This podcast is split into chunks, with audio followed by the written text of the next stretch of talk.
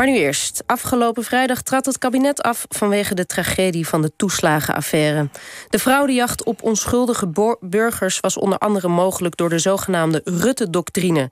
Dat wil zeggen zoveel mogelijk informatie over de ambtelijke aanpak achterhouden voor de Tweede Kamer. Ja, en Rutte beloofde deze week beterschap. Uh, maar gaat dat lukken? Gaat het verbeteren? Want de overheid en de ambtenarij als gesloten bolwerk... dat kent een langere geschiedenis die langer is dan die van de Rutte-doctrine. En bij ons is onderzoeksjournalist en filosoof onderzoeksjournalist bij Investico, moet ik natuurlijk braaf zeggen. Thomas Muns. Thomas, welkom.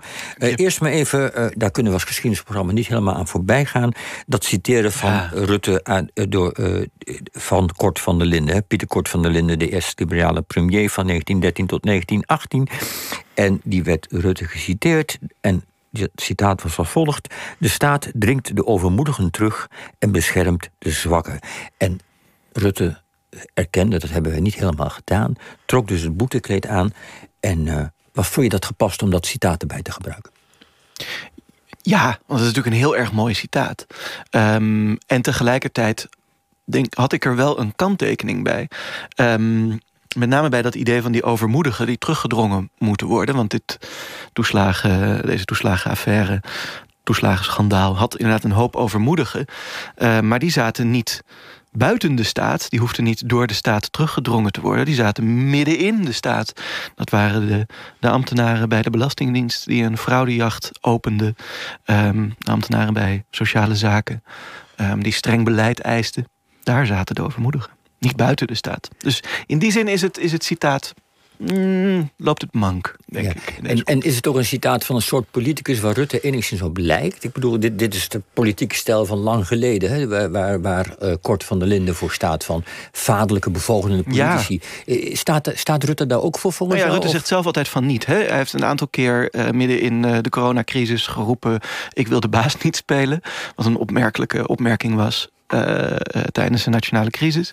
Maar uiteindelijk denk ik van wel. Uh, maar niet alleen Rutte. Uh, ik denk dat, dat menig Nederlands bestuurder toch nog steeds vrij ferm in een. In een um, dan niet met de mond beleden, maar toch wel zeker in de praktijk uh, diep doorvoelde, paternalistische, bestuurlijke. wij weten wat goed is. Traditie staat.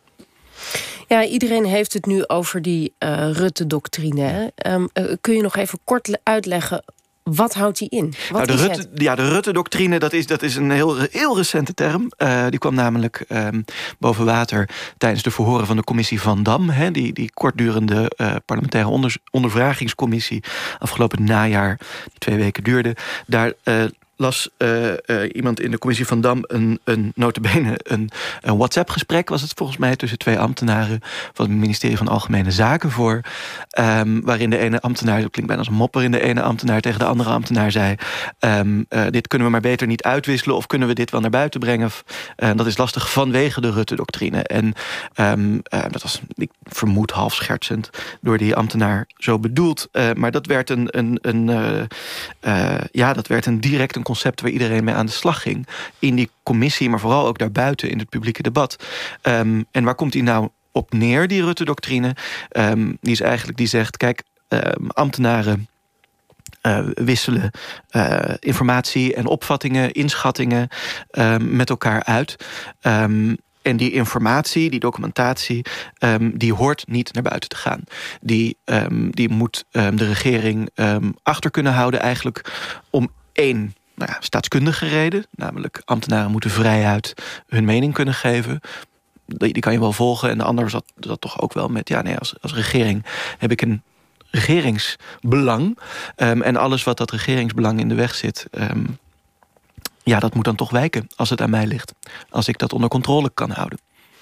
En, en um, nu denken we allemaal, uh, het is de schuld van Rutte. Het is, ja. uh, het is die doctrine ja. die wij nu kennen... die heeft geleid tot deze uh, verschrikkelijke affaire. Maar dat afschermen van het ambtelijke apparaat... Ja. Met, met die twee redenen die je noemde, dat, dat begon al eerder. Wanneer was dat? Nou, de, de, de meest um, concrete moment waarop dat echt begonnen is... Um, is de zogenoemde oekase van Kok. En um, die dat klinkt eigenlijk al heel negatief. Klinkt behoorlijk negatief, ja. ja, ja. en... Kok noemde het zelf niet zo, denk ik toch? Nee, maar ambtenaren allemaal. Hè? Dit is echt hoe het heet. Dus het was nog niet gewoon, kennelijk. Als het zo Ehm, noemt. nee, het, het, het, het, het, was een, eh, het, het moest een, een praktijk die een beetje in de marge plaatsvond, moest dat echt afkappen. En die praktijk was dat ambtenaren ehm, min of meer zelfstandig contact hadden met Kamerleden of op het lagere niveau met gemeenteraadsleden. Dus het idee dat de, de ambtenaren die onder de ministeriële verantwoordelijkheid in wezen natuurlijk vallen, ehm, ehm, dat hun contact zo, zo strek, streng mogelijk eigenlijk werd gereguleerd vanaf dat moment ehm, door de minister. En kijk, de Rutte-doctrine is natuurlijk een soort van praktijkje dat ontstaan is de afgelopen tien jaar. Eh, maar de Oekase van Kok is, een, is gewoon in de staatscourant gepubliceerd. Is echt een aanwijzing met, met artikelen en subtitels. En, Een beetje in Sovjet-taal bijna. nou ja, in ieder geval in hele ambtelijke, in hele ambtelijke taal. En, en ehm, als je het leest, ja, ik kan het niet laten om daar toch ook de knorrige Wim Kok doorheen te horen.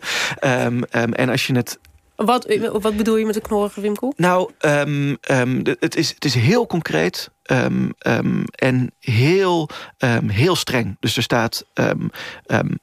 Natuurlijk mag een Kamerlid eh, eh, contact zoeken eh, met de ambtenaar, maar dan moet dat direct overlegd worden met de minister. En de minister bepaalt welke ambtenaar er dan eventueel praat met het Kamerlid. Ja, en, en er wordt de minister onderscheid... mag het contact weigeren. Dat soort Precies, en er wordt natuurlijk ook onderscheid gemaakt tussen stukken die openbaar zijn en stukken waarvan de Ja, ambtenaar mag zit- aannemen dat ze niet openbaar zijn. Nou, en waar- waar de doet ambtenaar dat inschat dat ze niet openbaar zijn. Dat En hoe moet hij dat dan inschatten? Wat, Nou wat- kijk, en daar, en daar kom je op iets, op iets heel wezenlijks.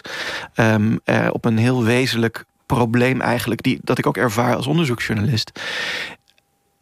Alle stukken zijn volgens de grondwet gewoon openbaar die overheden maken. Dat zijn stukken van ons, dat zijn stukken van het openbaar bestuur. Ehm, en er zijn een aantal uitzonderingsgronden. Ehm, eigenlijk sinds de, de wet openbaarheid van bestuur... die in de jaren 70 is opgetuigd en pas in 1980 inging. Ehm, alle stukken zijn openbaar. Behalve als ze de veiligheid van de staat of de eenheid van het bestuur aantasten.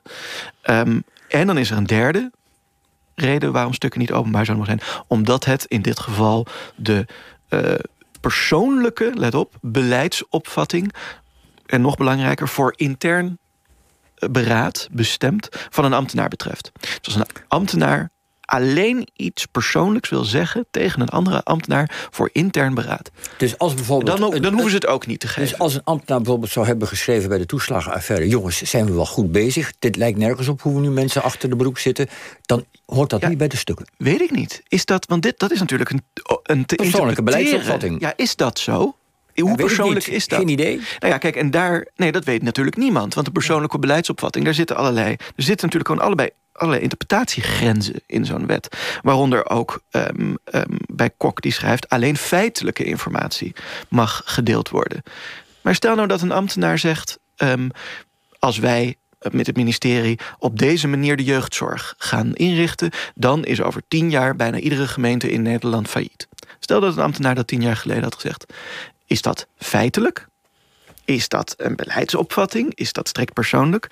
Uiteindelijk is het dan toch dat ambtelijk apparaat en de minister zelf die die regel interpreteren. En wat we hebben gezien vanaf het moment ehm, ehm, eigenlijk ehm, dat mensen meer transparantie gingen eisen van het openbaar bestuur, dat ze meer beroepen gingen doen op de wet openbaar bestuur om stukken te krijgen, dat precies dat sluiproutetje steeds verder breder geïnterpreteerd werd. Steeds breder en breder en breder. Tot er eigenlijk alles wat ambtenaren menen of alles wat ambtenaren opschrijven, een, een strikt persoonlijke beleidsopvatting werkt. En de, de luisteraar kan niet zien dat ik nu twee aanhalingstekens Ja, maak met mijn Ja.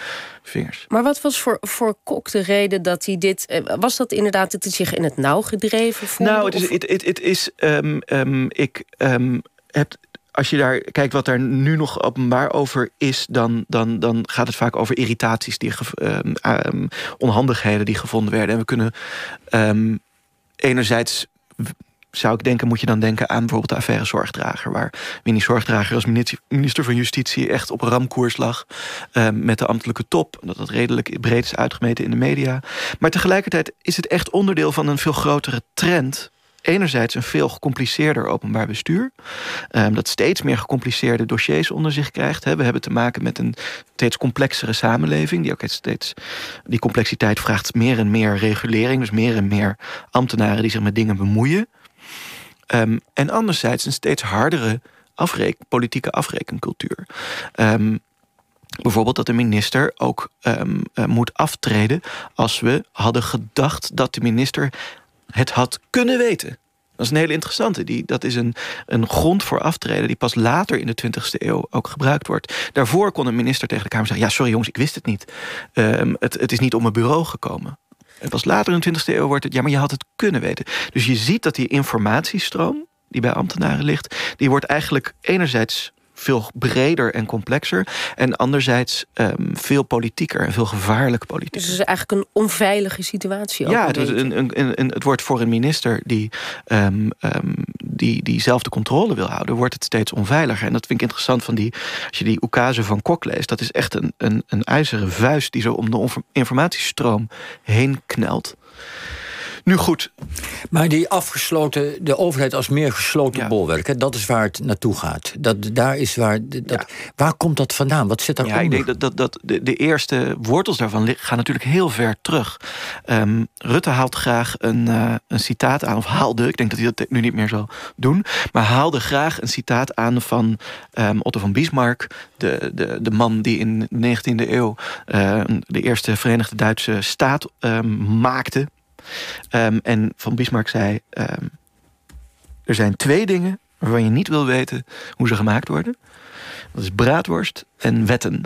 Je zou hem kunnen vernederlandsiseren als je zou zeggen... nou ja, frikandellen en, en, uh, en wetten. En we voelen allemaal aan wat dat betekent. Maar ik denk dat het veelzeggend is dat het een citaat is... Uh, enerzijds waar Mark Rutte um, wel eens naar verwees... en anderzijds dat het echt uit een 19e-eeuwse uh, staatsman komt. Want het is het is zo fundamenteel paternalistisch. Wat, wat de 19e-eeuwse staatsman is een staatsman die niet wordt, wil worden lastiggevallen door parlement, journalisten, etc. En die achtervolgd wordt door een, door een diepe, diepe angst voor wat we dan zijn gaan noemen de massamens. Een angst voor um, eigenlijk communisten, sociaaldemocraten, mensen die um, openheid willen, mensen die vertrouwen hebben in het, in het volk. Um, de, de, toch de Pruisische Jonker, Bismarck, uh, moest daar niet zoveel van hebben. Nee, en het past, nou ja, het past nu ook denk ik niet meer in de tijd om te zeggen... je moet die worst wel eten, maar we zeggen niet hoe die, uh, hoe die gemaakt is. Ik wou net zeggen, we hebben een hele Europese Unie die, die etiketten inricht... waar precies op staat wat er in die worst zit en, en, en um, hoe die gemaakt wordt. Er zijn allemaal protocollen voor. Dus het is, het is een achtergebleven um, um, uh, attitude eigenlijk. Maar wel een hele, hele uh, diepe, uh, diepgewortelde attitude. Gaat het nu... ja. Ja, nee, ja, als we even terugkeren naar afgelopen vrijdag, de, tot slot kort, naar de belofte van Rutte dat het allemaal anders moet. Uh, die ambtenarij en de overheid moeten volledige openheid over besluitvorming gaan geven. Is dat het begin van een nieuw tijdperk misschien? Ik hoop het. Um, Rutte heeft beloofd, maar dat moeten we nog eventjes in het wetvoorstel zien, dat precies die grond, he, die weigeringsgrond om stukken naar buiten te sturen, um, van de persoonlijke beleidsopvatting van de ambtenaar, dat die geschrapt gaat worden. Tegelijkertijd wil Rutte, en dat moet ook staatsrechtelijk, wel iets van bescherming van brainstorms van ambtenaren um, hebben. Um, ik hoop dat het een, een verandering wordt, maar helaas, en dat is vind ik echt een belangrijke kanttekening om te maken, hebben we gezien dat waar, waar het telkens geslotenen door werd, niet alleen maar de wetten zelf waren, maar vooral die interpretatiepraktijk uh, van die wetten. En dat is dus iets meer dan dat je oplost, um, dan door alleen een wet te schrappen. Het gaat hier echt om een, om een praktijk. Ja. En heel kort, wat bedoel je met die praktijk? Want... Een, een, nou ja, wat andere mensen misschien zo noemen een cultuur. Dus een, een cultuur van wantrouwen. Um, um, de, de diepe opvatting die, die ik ook ervaar als ik onderzoeksjournalistiek uh, bedrijf. En mijn collega's ook. Dat Nederlandse bestuurders, um, dus zowel politici als ambtenaren... echt niet vinden dat je sowieso recht hebt op die documentatie. Ze vinden dat een gunst die ze moeten verlenen. En dat moet echt veranderen. Goed, hartelijk dank voor je uitleg, Thomas Muns.